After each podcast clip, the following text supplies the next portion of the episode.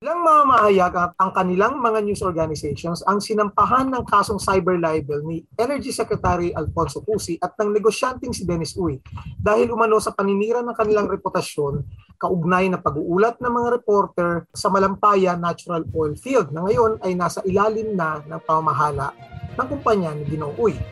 Gaano ba kalalim ang isyong ito sa malayang pamamahayag dito sa ating bansa? Samahan niyo kami para sa isang malalimang talakayan dito lamang sa loob ng press room.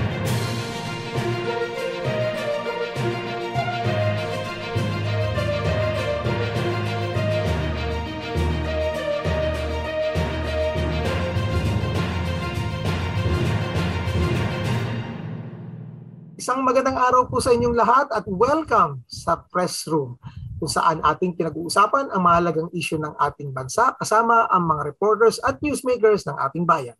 Ako po si Romel Lopez, ang Regions Editor ng Press1.ph at kasama ko pong muli sa loob ng press room ang ating editor na si Felipe Salbosa. Hello Ipe! Magandang araw Romel at sa lahat ng mga nakikinig sa ating mga podcast platforms, Spotify, uh, Apple uh, Podcasts, Google Podcasts, at uh, mga nanonood sa ating lumalagong YouTube channel.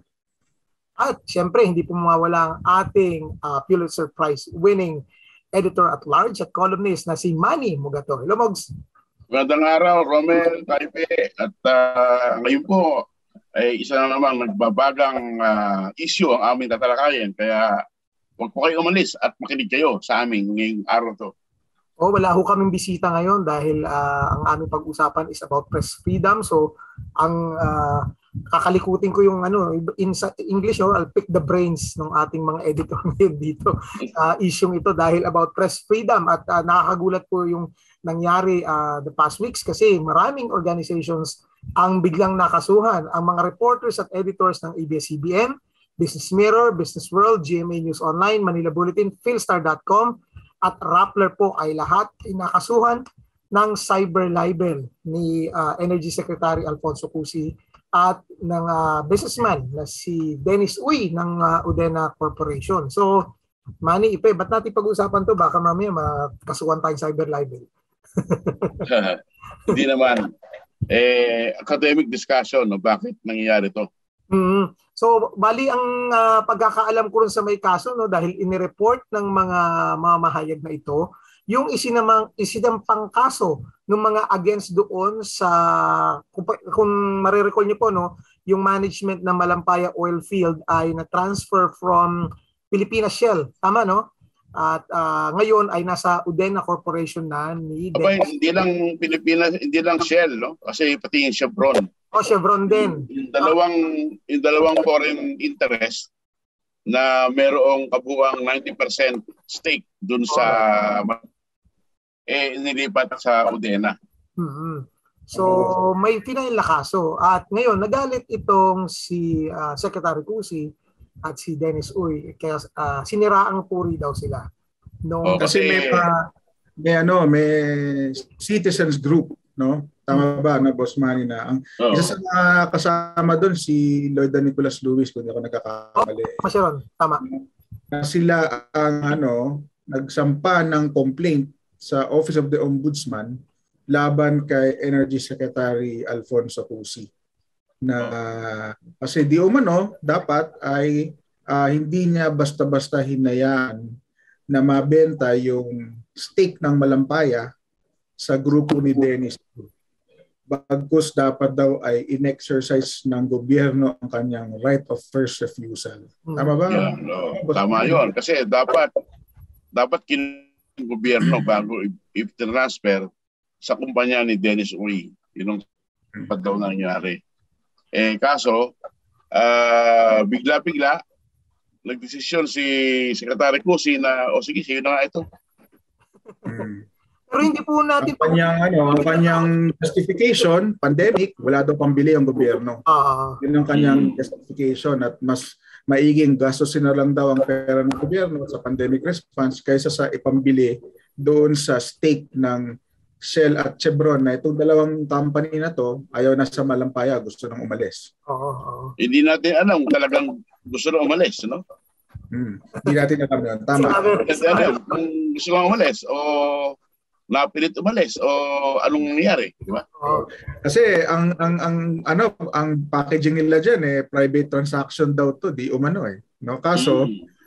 merong karapatan ng gobyerno na right of first refusal. refusal. Yan, Bago ibenta sa mga tagalabas, Correct. una sa gobyerno kasi baka ba, kaparte din ng gobyerno doon sa development ng Malampaya. eh. Oo. Tsaka ano yun eh, ah, government ah, property pa rin yun eh, technically. So dapat ang gobyerno muna una makakaalam nun. Pero hindi natin pag-uusapan yung legalities nitong deal na yun. Ang Hmm. pagtututukan po natin ng kaso na to kasi I think this is the biggest, no?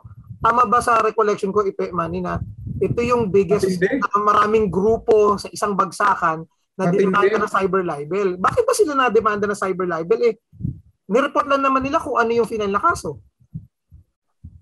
Actually, may isa pang pinanggalingan dyan eh, yung ah, sinasabi ni Senator Win Gatchaliano sa Senate ah, Energy Committee. Nagkaroon siya ng hearing no? ah, about yung transfer nung malampaya nga dito kay Dennis Uy sa Utena. At yun nga, sinasabi din ni Senator Gatchalian na mali ata yung nagawa nung DOE, no? Mhm. O may batikos din si Senator Gatchalian at ah, palagay ko kasama din ang mga ipinuputok ng butsi ni ah, Secretary Cusi na bakit siya nabatikos at ah, nireport ng ah, mga pahayagan. So, ah, libelous pala yon kapag uh, nireprint mo yung batikos ng isang ah, mambabatas? Ay hindi natin alam dahil ah, palagay ko balat sibuyas lang Ulit Si, si Bubiyas ah, lang, oo. si ah, Kasi- Secretary Cusi. Ah, na, ah, nabasa ko yung ano yung reporting ng ABS-CBN na na nakasama doon sa mismong cyber libel complaint. Hmm. Ni-report lang nila yung kasong final sa ombudsman eh. Correct. Mm. In fact, meron pang ang subhead doon na inilagay yung komento ni Kusi doon sa kaso. Hmm. No? So, kasi pag, you know, yung libel kasi, sabi ng mga abogado na kaibigan natin, pag libel case, automatic ang presumption of malice. Right. Kaso, kapag ikaw naman ay government official, ibang usapan yon. Right. Ibang Tama. usapan yun. Mm. So, What- eh, si Kuki, bilang isang cabinet official, ang kanyang official actions ay open to scrutiny. Right. Di ba, boss? Manny? Tama po yan. No? Eh, nandito na tayo sa may era na hindi mo pwedeng batikusin ng gobyerno eh. Kaya uh, medyo outlandish yung kaso na tingnan nyo ang sinisigil niya sa lahat ng news organizations. Magkano? 200 million 200 pesos. million. Mm. Oo, ah, dahil daw sa kanyang nangyaring reputational damage. Dahil Yan. No? So, ang ibig sabihin, Mm. ang ibig sabihin lang, di- dinidepensa lang ni si yung kanyang reputasyon, yung kanyang pagkatao, na siya ay ah, nasiraan no? Hmm. ng kanyang reputasyon. So, I think parang yun lang ang kanyang ah, recourse para para mabago. So, ang pang, ang, pang- ang pagtingin ng ng yan sa kanya. Mm. Ang mabigat na tanong dito kasi may final na kaso against him. Okay? So ang ginawa ng mga mahayag, i-report mo, di ba, yung final na kaso. So libelous na ba yon? Hindi. Tama, Romel. Pagka pinagbasihan ka, eh, report mo lang yung ah, pangyayari. Tulad nga niya, may, may file na kaso. So, wala akong nakikitang libelous dun. wala ko nakita ng rebellious. In fact, meron akong narinig eh, sa mga kasamahan ko dati sa sa business reporting eh.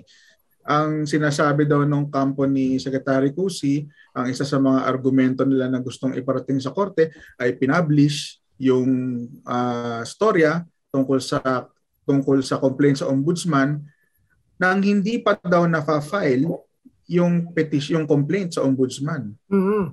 Pare, na I think ano, isa sa mga kinasuhan ng mga kumpanya ABS-CBN News nagpalabas ng ebidensya na may tatak na natatakan na ng Ombudsman Cebu Mhm. yung complaint no noong inilabas yung balitang to no so Mm. ewan ko parang sa tingin ko parang ano na lang yun eh parang palusot na lang yun eh. Kasi I don't think merong abogado na magpe-press con na nag-file siya ng complaint tapos hindi pala niya final.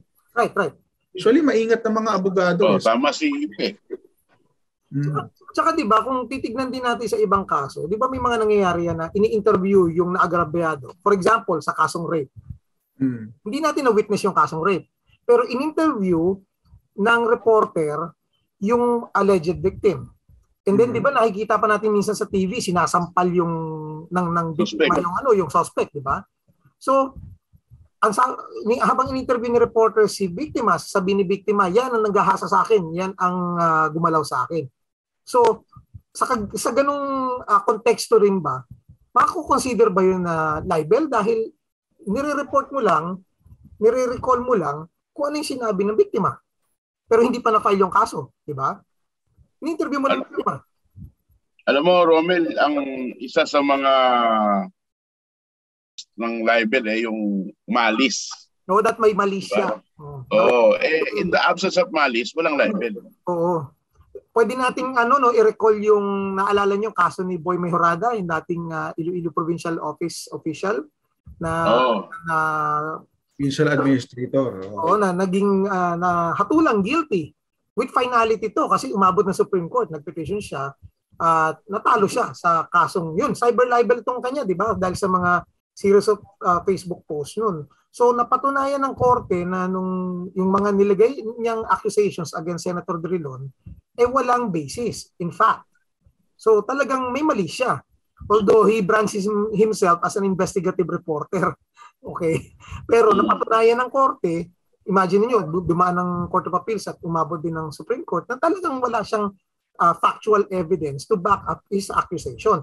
Pero dito sa kasong ito na isinampan ni Secretary Cusi, may May establish basehan.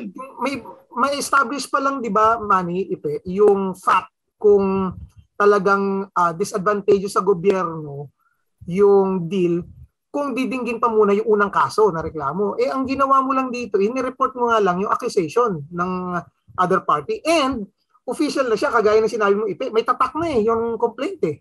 Mhm. Oh, correct. Oh. Kasi ang pagkaiba ano, sa kaso ni Boy, you know, Murada. So, eh, mukhang, mukhang magkaiba sila partido. Oo, eh, kaya siguro, ang sinasabi naman ni Senator Drilon, eh, bias itong si Mr. Mejorada at Hmm. ah, yung kanyang accusation, eh, walang basihan. Mhm. Oh, walang factual. Un- Unlike dito sa kaso ni Secretary Cusi, merong factual basis yung mga sinulat ng mga ah, newspapers. Right, oh. Tsaka nasa may ano rin eh, 'di ba? Sa may kaso ng mga ah, nag-file ng case against him sa ombudsman, meron din silang pinangahawakan. So, parang nakakatakot no lalo na sa ating mga ah, hindi lang tayo practitioners ng journalism, nagtuturo rin tayo sa mga journalism schools. So, nakakatakot yun na hindi mo na pala pwedeng i-report yung mga nangyayari.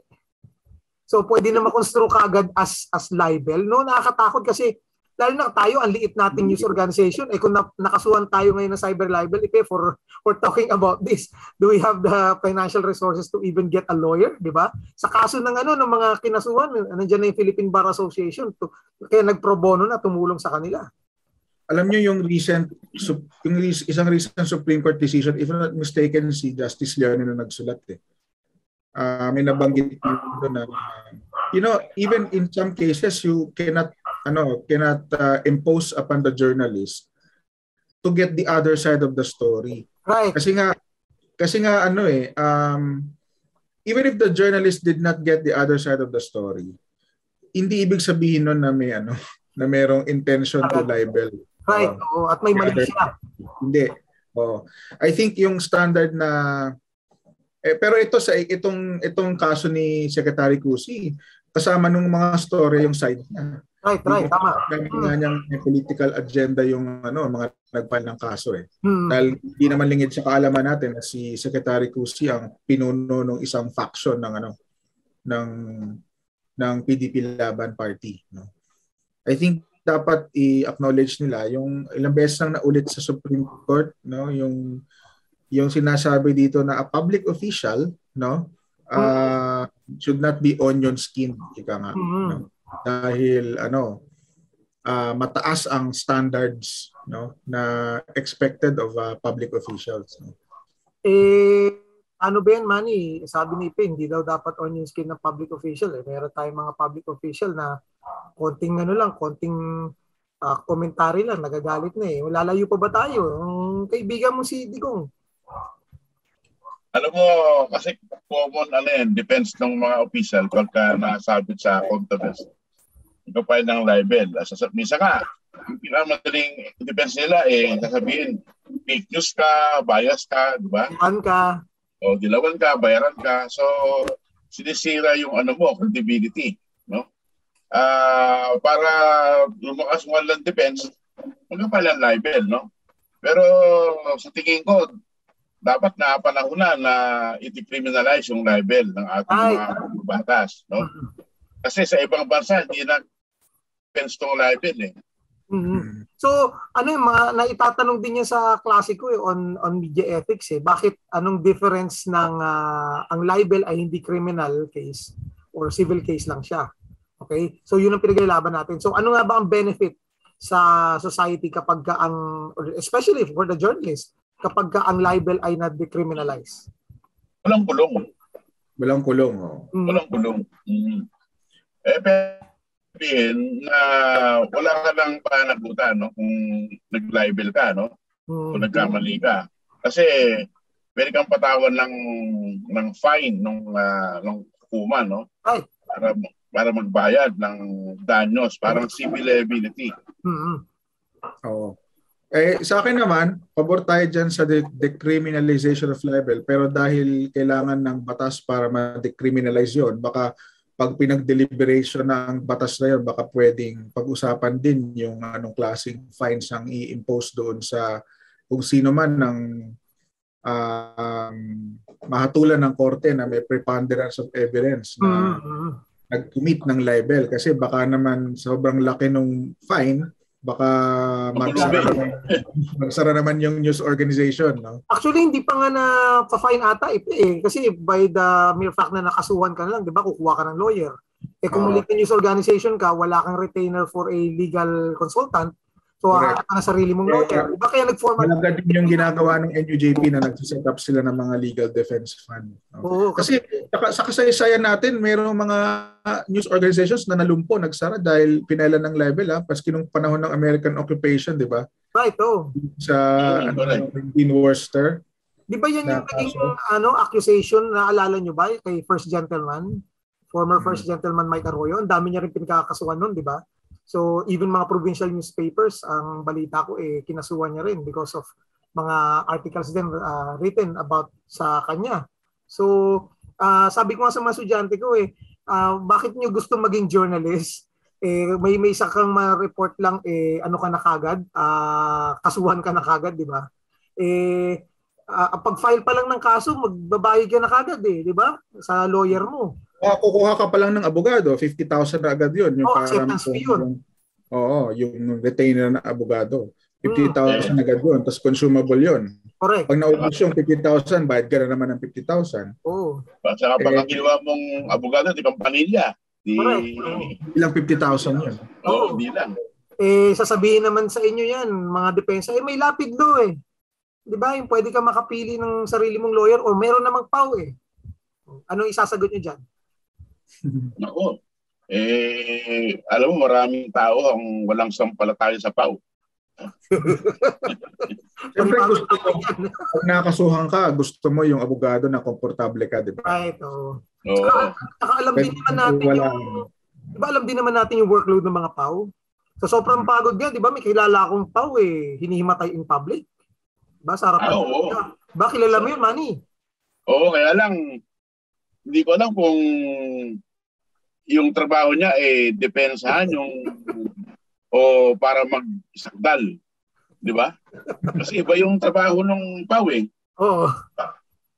Ako yung mismo, mga puro litigants, di ba? oo. Oo nga. Oo. Kaya, kaya, Kaya, hayaan na natin yung pau dun sa mga poor litigants. No? Sa, tama, tama. oo. libel, we have to get the very good libel lawyers. No? Mm. Hindi Mm. talaga nagpa-practice sa libel law. Imagine niyo ha, ano, criminal case pa ang libel ngayon under the revised penal code. Eh, paano kung kung ma-decriminalize siya sa ah, ah, civil case na rin. Ganun pa rin kasi, di na nga ba? eh. Ka lang din ng problema pa yung may problema pa nga yung cyber libel eh dahil tinan mo hindi na libel ang ginagamit nila cyber libel kasi Oo. sa cyber libel walang wala mas mahaba ang prescription hindi Oo, ba ah, tama. mas mahaba ang prescription so May Hindi president nagamit na na, na-convict si Maria Reza. Oo, dahil doon, di ba? May inedit lang na isang ilang salita lang ata doon, eh, di ba? Yung Ginamit na against at some point siguro yung Supreme Court magkakaroon ng mag-i-issue ng jurisprudence pag nakarating sa kanila yung ganyang kaso. Kasi unfair naman yun i-edit mo lang palitan mo lang ng kama Correct. ibig sabihin yun nag-umandar na naman yung prescription Oo, tsaka ah, bagong article ba 'yon? Nag naglagay ka lang Oo, ng bagong article ba yun? Baka naman, di ba, grammatical error lang eh. Isn't tantamount to publication, di ba? Oo. Yan yung mga ano eh. Kasi nga yung nag-deliberate doon sa cyber libel law, yung mga senador lang eh. Hindi naman, di ba? O di ba kasi di ba alam, alam natin yan ipe dati nagtrabaho tayo dati sa isang research agency ng gobyerno eh. Di ba maraming consultation na ginagawa yan sa mga affected stakeholders before a piece of legislation, yung bill, nasa draft stages pa lang, nasa may committee stage, pinag-uusapan. So pagdating sa cyber libel eh, pinakinggan ba nila yung side ng mga journalists and mga Kasi community? pa, oo nga, nag-hearing-hearing sila, pero pagdating naman sa bicameral conference committee, ang daming bagong ipapasok doon. So, Oo, insertions na lang lahat. Parang sa budget lang yun eh, no? Na So, disapprove eh. Pero pagdating sa BICAM eh, I think kailangan na, pag, kailangan repasuhin yung sa cyber libel kasi sobrang ano nun, iniquitous nun. Lalo Oo. na yung sa prescription. Mm. Kagaya lang nito eh, parang literal na shotgun eh, or parang siguro drone attack yung nangyari, no? talagang binagsak yung bomba at lahat. Uh, pupusuan na lang kagad eh. Pero may pangako naman yung lawyer ni Secretary. Parang eh. ang nangyari dito kasi kay Secretary Cosy, parang may carpet bombing na ginawa, no? Kasi lahat kinasuhan eh. That, may, Wholesale, wholesale eh, no? Full- Wholesale. Kaya nga, no, napaisip ako noon eh. Sabi ko, nag-report ba tayo nito? Na ilagay ba natin ito? Na, na publish yung, ba ano, natin yan sa press one? pati yung dati kong dyaryo, Business World. Oo Alam mo, eh. yung Business World, napaka-careful na dyaryo niyan. Correct. Napaka maingat yan, ano? Tapos madidemanda ng cyber level dahil ni-report yung kaso. Parang sa akin, napaka ano, absurd. Tinignan ko nga yung listahan eh, pe, eh. Sabi ko, sino lang yung wala dito, di ba? Business Parang eh. Napaka-iingat ng mga dyaryo niyan. Kasi nga, dyaryo ng mga negosyante, hindi sila pwede maglabas ng basta-basta. Pero yung kaso ni, Avo- ni Secretary Cusi, that is in the public interest. Right. Kasi malampaya yan, malampaya oil field yan. Yan ang Hmm. nagsusupply ng kuryente ng Metro Manila. Hmm. No? Hindi lang naman nila, buong Luzon Grid. Kung Luzon Oh. Grid yan. No? Mm. Hindi, hindi pwedeng basta-basta mapasa kamay yan ng kung sino-sino lang. Di ba? Hmm. At kasi, alam mo, sinasabi nung mga nag-file nung kaso, no? Ah, pwedeng magkaroon ng national security interest yan. Kasi Correct. nga, pagka pumasok dyan yung China na partner ni Dennis Uy, eh, ang security ng ating bansa. Hmm. Sana hindi naman masamain ni ano ni businessman Dennis Uy yung mga ganong obserbasyon. Siyempre, nangungontrata siya sa ano eh sa uh, asset ng st- estado eh. So dapat wala siya wala siya magagawa. Open to scrutiny din yung dealings niya. Even if Mm. nabili niya yung stake niya sa mga private ano, Oo. sa private owners. no? Oo. Ah, Kasi yan eh, hindi naman yan purely private uh, affair eh kasi nga Diyan bibili ng kuryente ang ano, Meralco eh, di ba? Tsaka Ay, yung mga oo. utilities sa Luzon. Oo, totoo. So, millions na consumers ang ano, nakasalalay dyan ng welfare ng mga electricity consumers. Eh, So, Pero, Masamain yun. ang isa pang tanong, ang isa pang tanong dyan eh, bakit kaya binili ni Dennis Uy yung malampaya, eh paubos na raw ang supply ng gas. wala nang mahigop. Malampaya. Oo. Eh ilang taon na lang eh mauubos na raw ang supply ng gas diyan. Kaya bakit kaya, bakit daw kaya binili? Mm. No kaya ang interest, no? Eh yan ang ibang kwento na yan, no? Ubus si Oh, yan mag sa isang Ibang episode na yan, Romel. Ibang, episode. Oo. o mag episode sa next episode eh ano, humanap tayo ng ano mga energy ano observers or siguro mga ano mga economic reporters no na nagbabantay din sa issue na yan. Pero at the end of the day, ang pinag-uusapan natin dito, bakit importante itong issue na to sa ating mga taga-subaybay is nakikita niyo po yung ah, culture ng impunity na sinasabi na natin on pa tsaka yung chilling effect na Correct. na pinag-uusapan natin. So hindi nila maintindihan anong chilling effect. Parang gininaw ka ba or bigla kang kinig? ano, marami ng storya ng ombudsman complaint ang na-publish ng mga dyaryo.